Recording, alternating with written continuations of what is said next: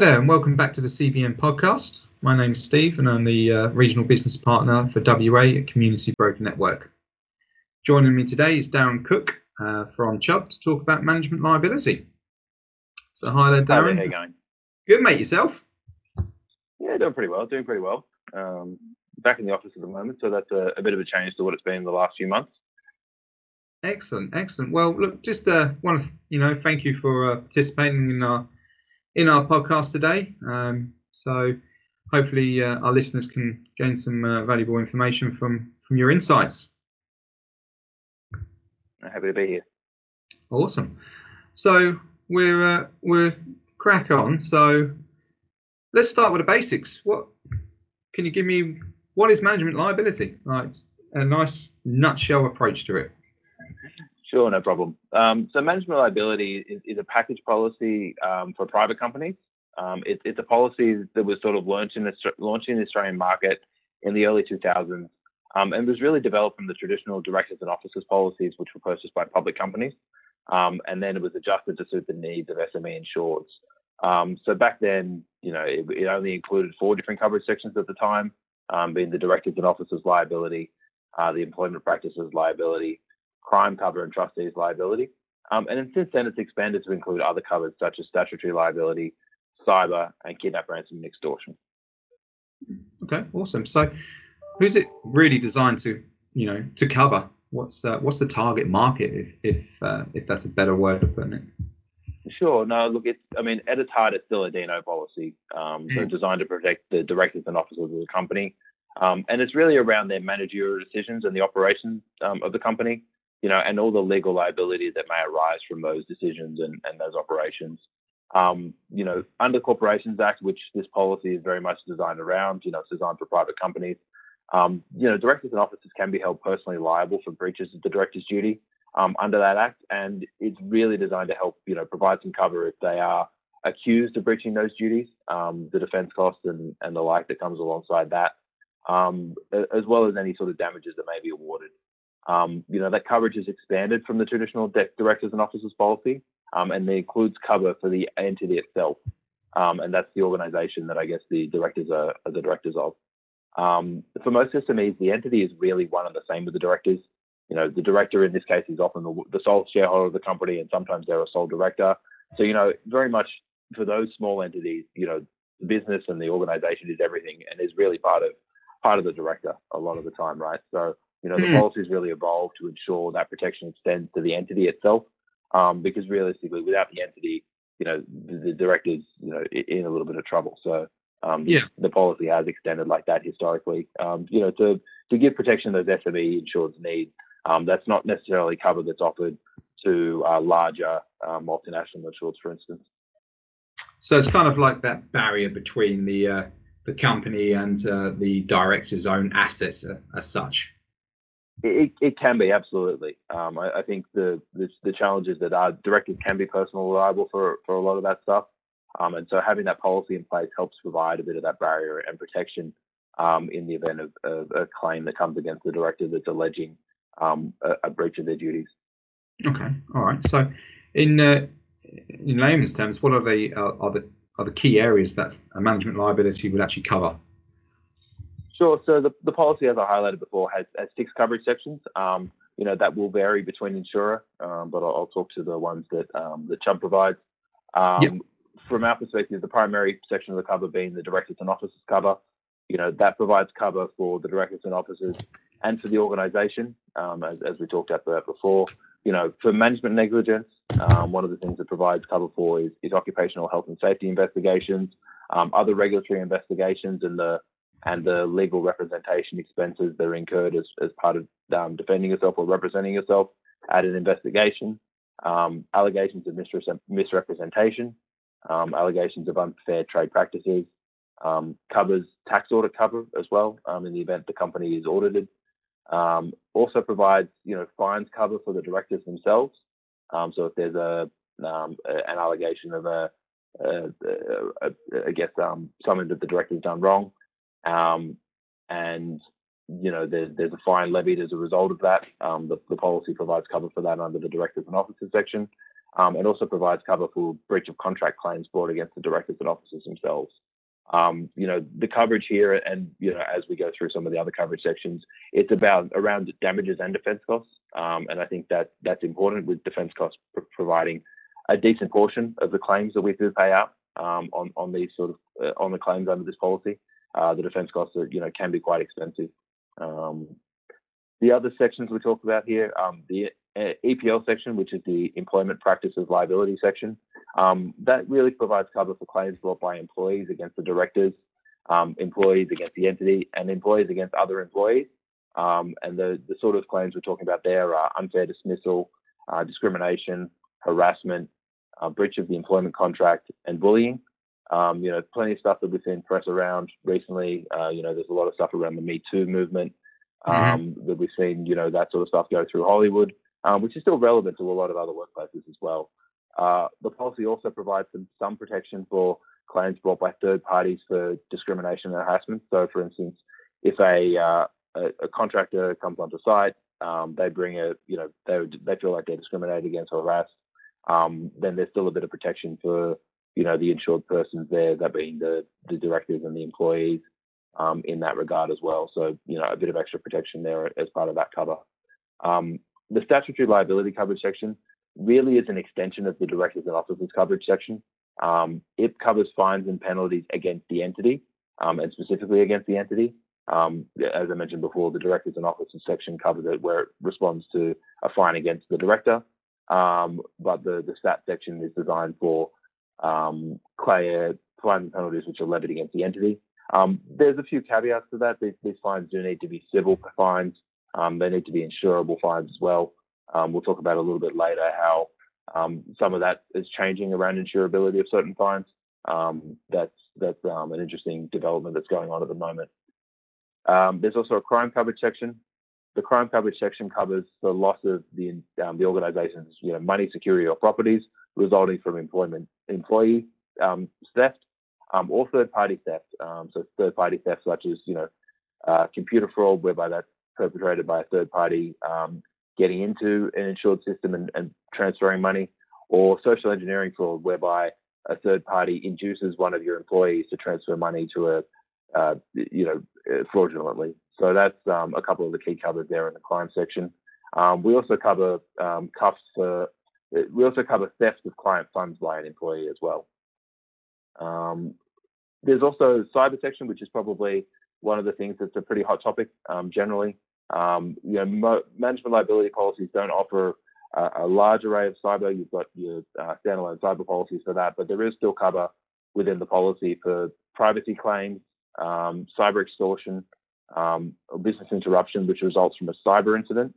Um, also includes cover for costs of responding to a cyber incident if that is something that um, the organisation suffers.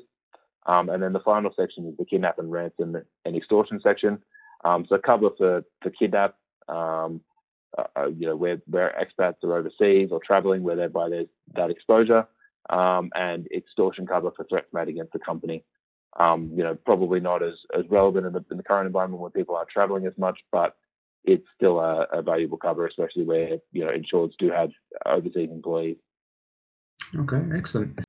I suppose the question on um, most uh, clients' lips via the brokers is I have a small company is this a cover that I'm really going to need? Uh, I can't see myself claiming on it. Um, you know, so can you give me a bit of uh, a response to that that generic question that uh, seems to be getting chucked out left, right, and centre sure. at the moment? Sure, absolutely right. Um, look, there's an ever increasing exposure to legal, statutory, and employee costs, which apply to all, all businesses, not large ones. Um, you know, there's over 700 Commonwealth, state, and territory statutes which expose directors to liability where the company is deemed to, broke, to have broken the law. Um, so that's quite a large number of um, you know hurdles that a, that a company could fall over. Um, and again, not something that just applies to large companies, right? This is stuff that comes out of the Corporations Act, which applies to every single every single company out there. Um, you know, there's also a pretty heavy push from regulators um, to investigate and prosecute where breaches have occurred. Um, you know, the Financial Services Royal Commission really pushed us in that sort of direction. You know, there when they were going through those findings, it was really found that the regulators didn't really do enough to prevent what happened in that sector. Um, you know, so you know the, the, other regulators don't really want to be seen to be you know dropping the ball. Um, you know, we've seen pretty pretty heavy activity from um, the ACCC, ASIC, and the ATO. Um, they've all been very active, and, and, you've seen, you know, the government has increased the funding in those spaces, right? So it provides mm. the additional ability for, um, you know, those those guys to, to investigate and prosecute where it makes sense. Um, the other area where we've seen a fair bit of change recently um, is the occupational health and safety laws. Um, so that's those have just changed in the last 12 months in both um, New South Wales and um, and WA. Um, you know, I, I, think all the other states are sort of looking at that as well. Um, it's a really good example of how regula- regulation is sort of changing and evolving. You know, both of those changes of laws result in larger fines. Um, they've both removed the insurability of fines in certain jurisdictions. You know, so really wanting to hold people to account. Um, you know, ensure that there's harsher penalties for repeat offenders. So really, really, in all in all, you know, designed to ensure high level of deterrence and and the public sentiment in these in these instances is always that someone needs to be held liable for these issues, right? And I think that's a challenge for um, that's a challenge for insureds in the sense that you know some of this may be outside their their control, um, but at the end of the day, you know they may may need to argue that in the court of law, and so that's where the having the policy in place helps provide that protection. Um, you know the SMEs typically don't have the funds to put in place to um, you know go and pay those unplanned legal defence costs that might arise. Um, you know, these are smaller businesses, you know, so it's that cash flow protection that the policy really helps with. Um, and SMEs, you know, realistically probably don't have um, the capacity to necessarily put level the level of sophisticated risk management that some larger companies can afford as well. Um, so we do see SMEs, you know, probably having more claims as a result of that, um, in, in, the sense that you know they, they can't necessarily afford to go and spend spend all that money on risk and compliance that um, that others can when they're a bit larger. Yeah, and that's a great response. And for anyone listening out there, that's um, there's some fantastic hints and tips there for that when that question arises. Just um, yeah, you know, definitely, uh, definitely great response there. Um, is there any uh, common claims that you see um, in the ML space, and you know the average cost of those at the moment? Are they are they rising sharply, uh, especially given you know COVID-related incidents at the moment? Are we seeing a an increase um, in the average claims costs? Um, can you share any of Chubb's insights on that one?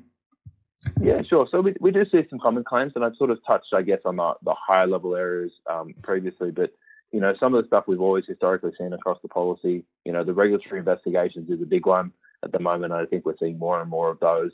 Um, those becoming more common, um, probably going on for a little bit longer as well, because the regulators again want to be showing that they've got some end result there. Um, focus on workplace accidents um, obviously results in, in claims quite regularly um, not necessarily under the management liability policy for the injury itself, but the resulting investigation that comes off the back of that. Um, and that's where the, the, policy helps provide those defence costs. Um, employment disputes is, is, a common one. I, I, touched, I, touched, a little bit earlier on the Me Too movement and, and, how that sort of impacted. You know, I think there's there's a lot, there's definitely a lot of that.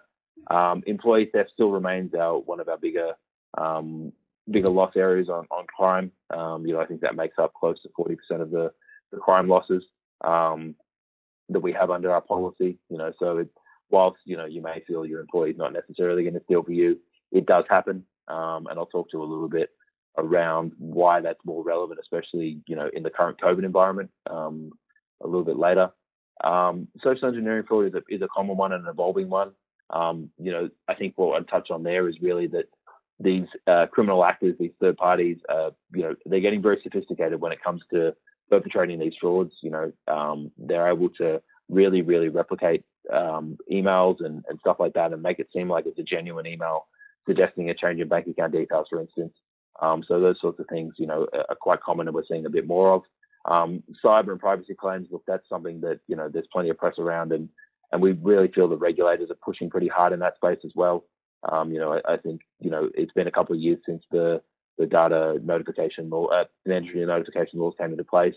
Um, from that perspective, you know, we're, we're definitely going to see some more activity in that in that space.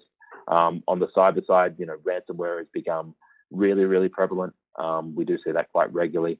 Um, and, and, tax audits still still regularly a, a, thing, right? I mean, the government has just gone and spent a, a lot of money on the, you know, the JobKeeper and all the other sort of stuff. Um, so there'll always be a focus in tax audit after the government has to spend a bit, a bit of money because they have to recoup that revenue somehow, right? So, you know, doing audits and that sort of stuff is always a, a good way for them to do that right. Um, the actual cost of claims it, it kind of varies per section. Um, you know, certain claims you, you know tend to settle a little bit earlier. Um, EPL claims, for instance, you know some of those can go away reasonably quickly, but they're not they're not small amounts. And again, for an SME, it's, it's a decent cash flow hindrance, right? So know EPL, you know we tend to see stuff.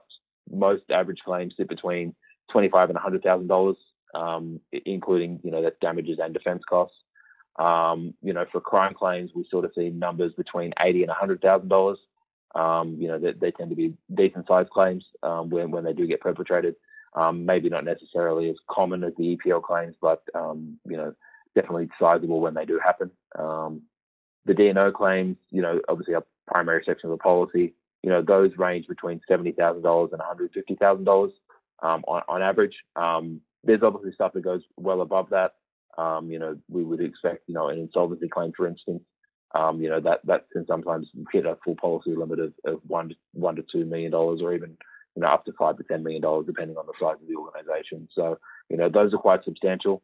Um, you know the costs have generally continued to rise over the past few years due to increased defence costs, you know cost of lawyers themselves, and again, like I talked about before, a, a low a lower willingness to settle, right? So for instance, on the occupational health and safety, um, you know we think that there's going to be instances where you know, because of the harsher penalties and the fact that the, the fines themselves are now uninsurable in certain jurisdictions, that that encourages, you know, additional spend of defense costs to, you know, get to that point where you might be proven innocent um, rather than settling something and, and making it go away earlier. So, you know, there's incentives there that have sort of changed over time.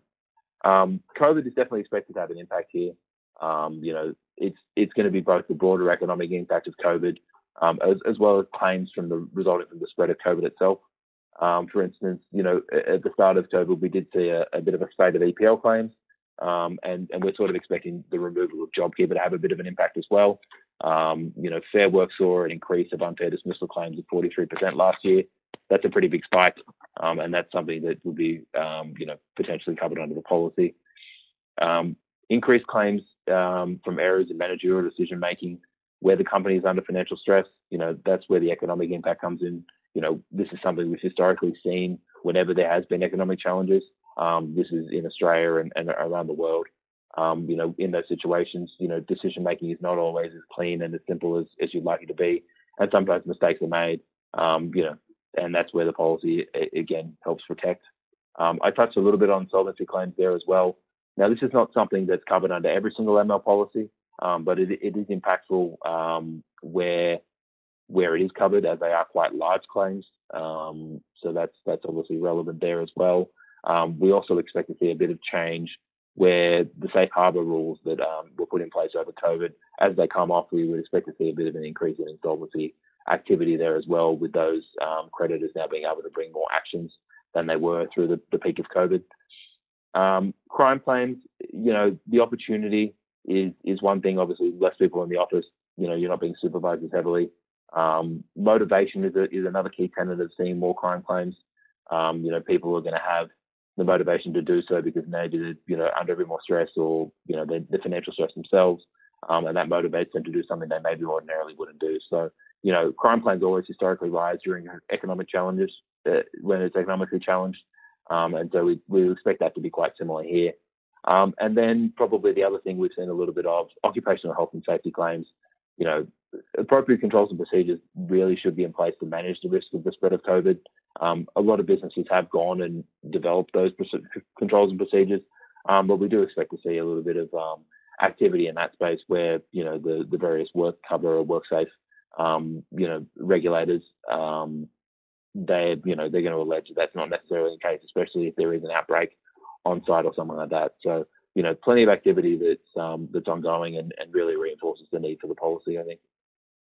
Excellent. Well, there's plenty of advice, hints, and tips in all of those answers for those questions that we've just gone through. Um, you know, just the covering of the six key areas um, of the policy as well. You know, depth in that sense was was good. Um, really interested to hear some of the uh, the average claims at the moment, the average claims costs, um, and it's definitely something that should be used by by brokers. I feel when talking to their clients to you know just to give them that sense of well, these are the average claim costs that are, you know, that are that are coming in at the moment. So, you know, there is a large risk exposure here. So fantastic. Now I know from uh, our earlier chat, Darren, that um, Chaba just having a bit of a change in, in regards to Sunrise at the moment. Do you want to just uh, give us a brief overview on that one as well? Yeah, that's right. So for, for brokers that are transacting with Chubb, we have launched our new marketplace platform, um, which is accessed via Sunrise. Um, that's available for, for management liability quotes um, now. So if you want to go and get a quote, um, please feel free to reach out via that mechanism um, or touch base with the local um, sales lead in, in your in your local office. Excellent. Um, and on that note, I'm going to thank you for your time today, Darren. Um, just to, you know, talking to us about management liability and how it's an insurance for businesses of all size. Um, and thanks to our network for tuning in. Um, you can access more management liability learning resources via the hub in the management liability broker kit bag. The marketing tools and resources to help you sell management liability to your clients. Access the management liability custom kit bag in the hub. And remember, you can follow us on LinkedIn, Facebook, and Spotify. So for uh, so until next time, um, I'll leave it there.